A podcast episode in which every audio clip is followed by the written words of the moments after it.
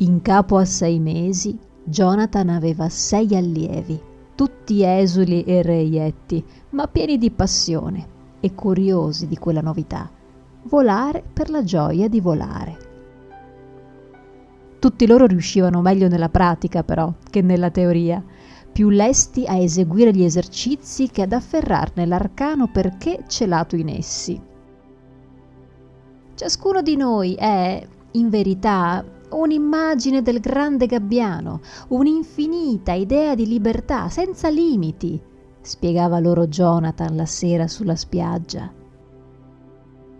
E il volo di precisione è un passo avanti verso l'espressione della nostra più vera natura, noi dobbiamo lasciar perdere, scavalcare tutto ciò che ci limita. Ecco il perché di questi nostri esercizi di volo rallentato, volo veloce, volo acrobatico. Ma a questo punto i suoi discepoli già dormivano. Esausti dopo l'intensa giornata di voli, Essi amavano molto addestrarsi, godevano dell'ebbrezza dell'aria, avevano una sete di cose nuove che, di lezione in lezione, si faceva soltanto più forte. Ma nessuno di loro, neppure Fletcher Lind, riusciva a capacitarsi che i voli del pensiero possano essere tanto reali quanto i voli nel vento e con le penne. Il vostro corpo, dalla punta del becco alla coda, dall'una all'altra punta delle ali, diceva Jonathan ancora, non è altro che il vostro pensiero, una forma del vostro pensiero, visibile e concreta. Spezzate le catene che imprigionano il pensiero e anche il vostro corpo sarà libero. Niente, gli pareva a tutti una favola comunque lui esponesse il suo credo, a loro faceva sempre l'effetto di una bella fiaba. E poi niente, arrivava il sonno arretrato. Trascorso un altro mese, Jonathan disse che era tempo di far ritorno allo stormo. Ma non siamo ancora pronti, disse il gabbiano Henry Calvin. E poi quelli là non ci vogliono. Ci hanno buttato fuori, non possiamo mica imporre la nostra presenza dove non è gradita. Siamo liberi di andare dove ci aggrada e di essere quelli che siamo, rispose Jonathan, e levatosi in volo fece rotta verso oriente, dove aveva dimora lo stormo. Fu un momento di angoscia per i discepoli. La legge dello stormo ferreamente vietava il ritorno del reietto. Nessuno aveva infranto questa legge mai una volta in diecimila anni. Ora, la legge comandava di restare, Jonathan di andare. E lui era già lontano più di un miglio, solitario sul mare. Se indugiavano ancora, si sarebbe trovato ad affrontare da solo l'ostilità dello stormo. Beh, non siamo tenuti a osservare la legge se non facciamo parte dello stormo, disse Fletcher. E poi se c'è una zuffa saremo più d'aiuto lì, no? E così quel mattino arrivarono in volo da Occidente. Erano in otto e volavano in una compatta formazione, a doppio rombo, con le ali che quasi si sfioravano. Sorvolarono la spiaggia del Consiglio a 135 miglia orarie. Jonathan in testa, Fletcher agile e sciolto alla sua destra e Harry Kelvin, forzando un po' di più, alla sua sinistra. Poi l'intera formazione compì come un solo uccello una virata, un volo orizzontale e poi un rovescio e di nuovo orizzontali veloci come il vento. Quasi quella formazione fosse stata un'enorme cesoia, tagliò di netto le strida e il gracchiare di cui la spiaggia di solito ferveva brulicante. E ottomila pupille di gabbiano guardarono, sbarrate.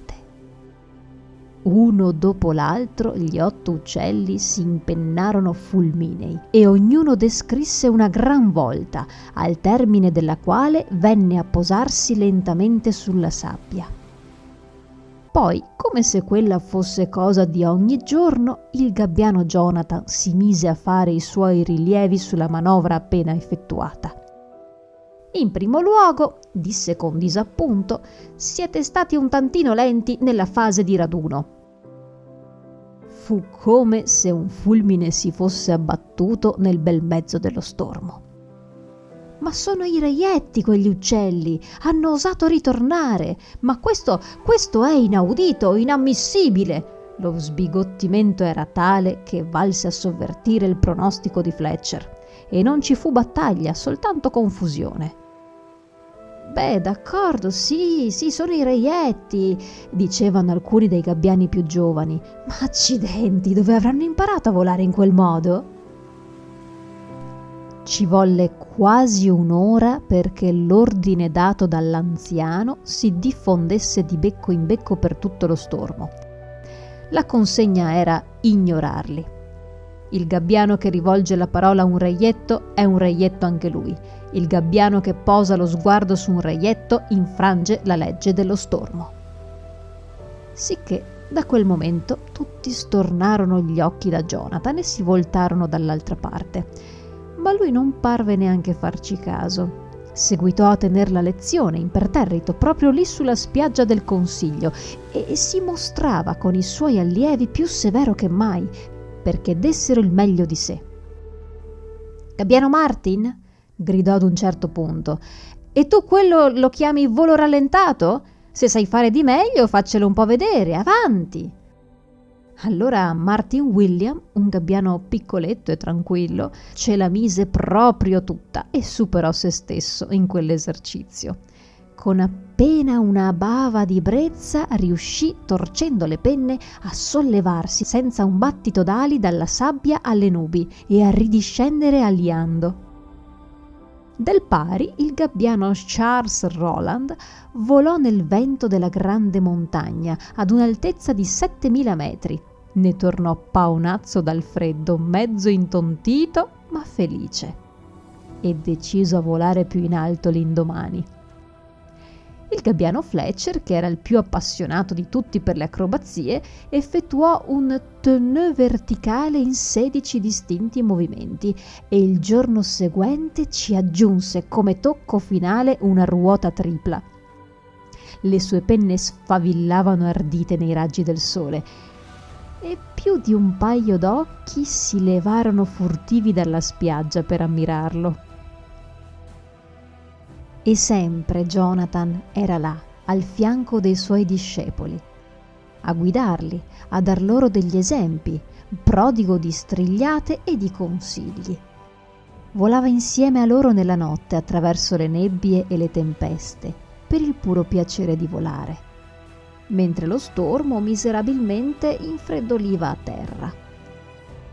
Terminate le lezioni di volo, gli allievi si ricreavano sulla sabbia e con l'andar del tempo presero ad ascoltare Jonathan con maggiore attenzione. Aveva sì certe sue folle idee che loro non riuscivano a capire, però ne aveva anche delle altre che loro comprendevano e trovavano sensate. A poco a poco, la sera, intorno al cerchio dei discepoli, venne a formarsi un secondo cerchio, un cerchio di gabbiani che ascoltavano curiosi per ore di fila nel buio. Gli uni fingendo di ignorare gli altri per essere ignorati a loro volta. Prima dell'alba se la svignavano. Era trascorso un mese dal ritorno, quando il primo gabbiano dello stormo si decise a varcare il confine chiese che gli si insegnasse a volare. E così il gabbian Terence Lowell si poneva al di fuori della legge e riceveva il marchio di reietto.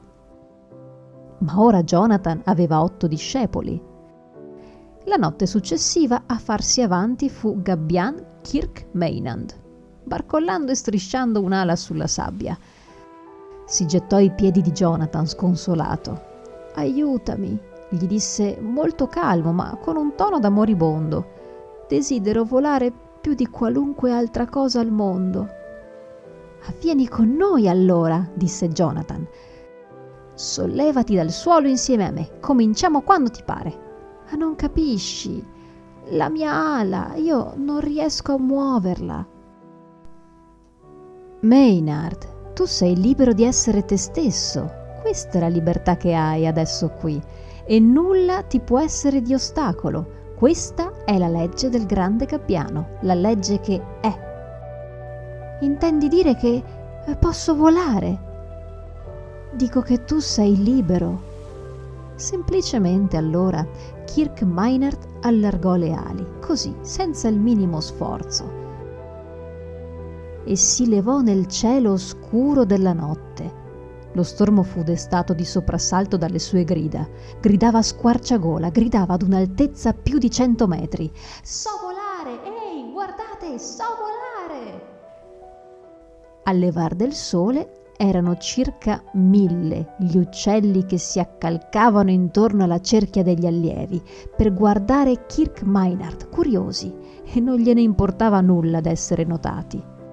Ascoltavano il gabbiano Jonathan e cercavano tutti di capirlo. Lui parlava di cose molto semplici. Diceva che è giusto che un gabbiano voli, essendo nato per la libertà e che è suo dovere lasciar perdere e scavalcare tutto ciò che intralcia, che si oppone alla sua libertà. Vuoi superstizioni? Vuoi antiche abitudini? Vuoi qualsiasi altra forma di schiavitù? Sorse una voce dalla moltitudine. Scavalcare anche la legge dello stormo? L'unica vera legge è quella che conduce alla libertà, disse Jonathan. Altra legge non c'è. E tu pensi che saremo buoni di volare uguale a te? si levò un'altra voce. Tu sei fuori dal comune, hai doti divine, mica sei un uccello uguale a noi. Fletcher allora, e Lowell, o se no prendi Charles Roland, o guarda Judy, anche loro sono fuori dal comune, hanno doti divine secondo te? L'unica differenza, credi a me, è che loro hanno compreso ciò che veramente sono e ora tendono a metterlo in pratica, hanno cominciato ad adeguarsi a se stessi. Gli allievi, tranne Fletcher, si innervosirono messi a disagio. Non si erano resi conto che era quello che stavano facendo.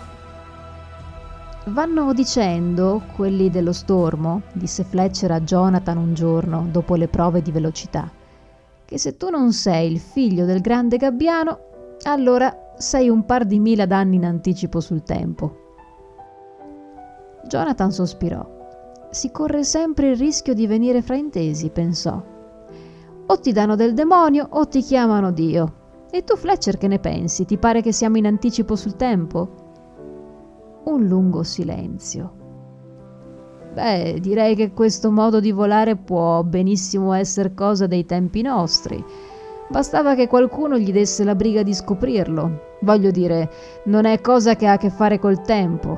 In anticipo saremo sul costume, sulle usanze, semmai, ma più evoluti degli altri gabbiani, sì, lo saremo. E Jonathan rispose, molto meglio che trovarci in anticipo sul nostro tempo.